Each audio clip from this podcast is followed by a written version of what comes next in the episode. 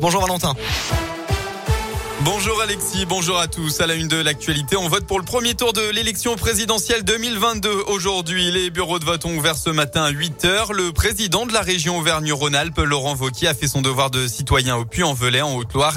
Neuf des douze candidats ont d'ores et déjà voté. Les anciens présidents François Hollande et Nicolas Sarkozy ont eux aussi déposé leur bulletin. Un scrutin encore soumis à un protocole sanitaire. On commence à avoir l'habitude après le deuxième tour des élections municipales en juin 2020 et les élections régionales en juin dernier. Malgré l'allègement des mesures le 14 mars, il reste quand même un protocole que détaille pour Radioscoop Céline Boucharla. Pour aller voter, le port du masque n'est pas obligatoire, même s'il reste fortement recommandé, en particulier pour les personnes fragiles, les personnes cas contact et à plus forte raison les personnes positives. Des masques chirurgicaux seront d'ailleurs mis à la disposition des électeurs, tout comme le gel hydroalcoolique point de lavage des mains. Le nombre d'électeurs par bureau de vote n'est pas limité, cependant l'accès pourra être régulé en fonction de l'affluence et l'entrée et la sortie devront être séparés.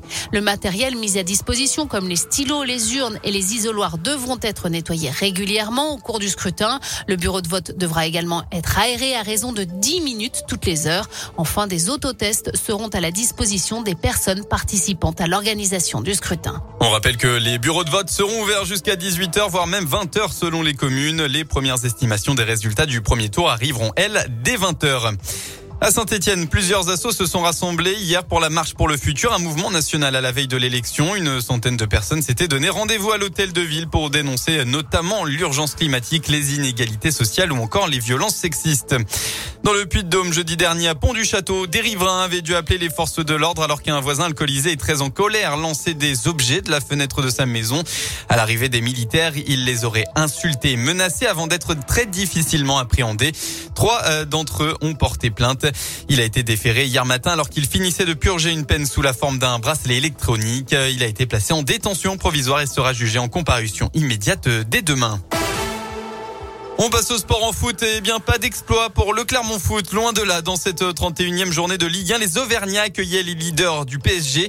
Malgré une réduction du score à 2 buts à 1 à la mi-temps, Clermont n'a pas fait le poids. Triplé d'Mbappé, triplé de Neymar, score final 6 buts à 1. Au classement, le club reste 17e. Tout à l'heure, les deux derniers, Bordeaux et s'affronteront à 13h. Ce soir, Lyon se déplacera à Strasbourg à 19h. En basket, pas d'exploit non plus pour la JL. 27e journée de championnat élite. Les Bressons accueillaient à domicile le leader Boulogne le Valois, défaite 80 à 73. Voilà pour l'essentiel de l'actu. La météo, enfin, il a fait froid ce matin, nouvelle gelée matinale, mais le temps est ensoleillé aujourd'hui. En effet, le ciel sera majoritairement bleu dans la région. Côté Mercure, vous aurez au maximum de votre après-midi entre 12 et 14 degrés.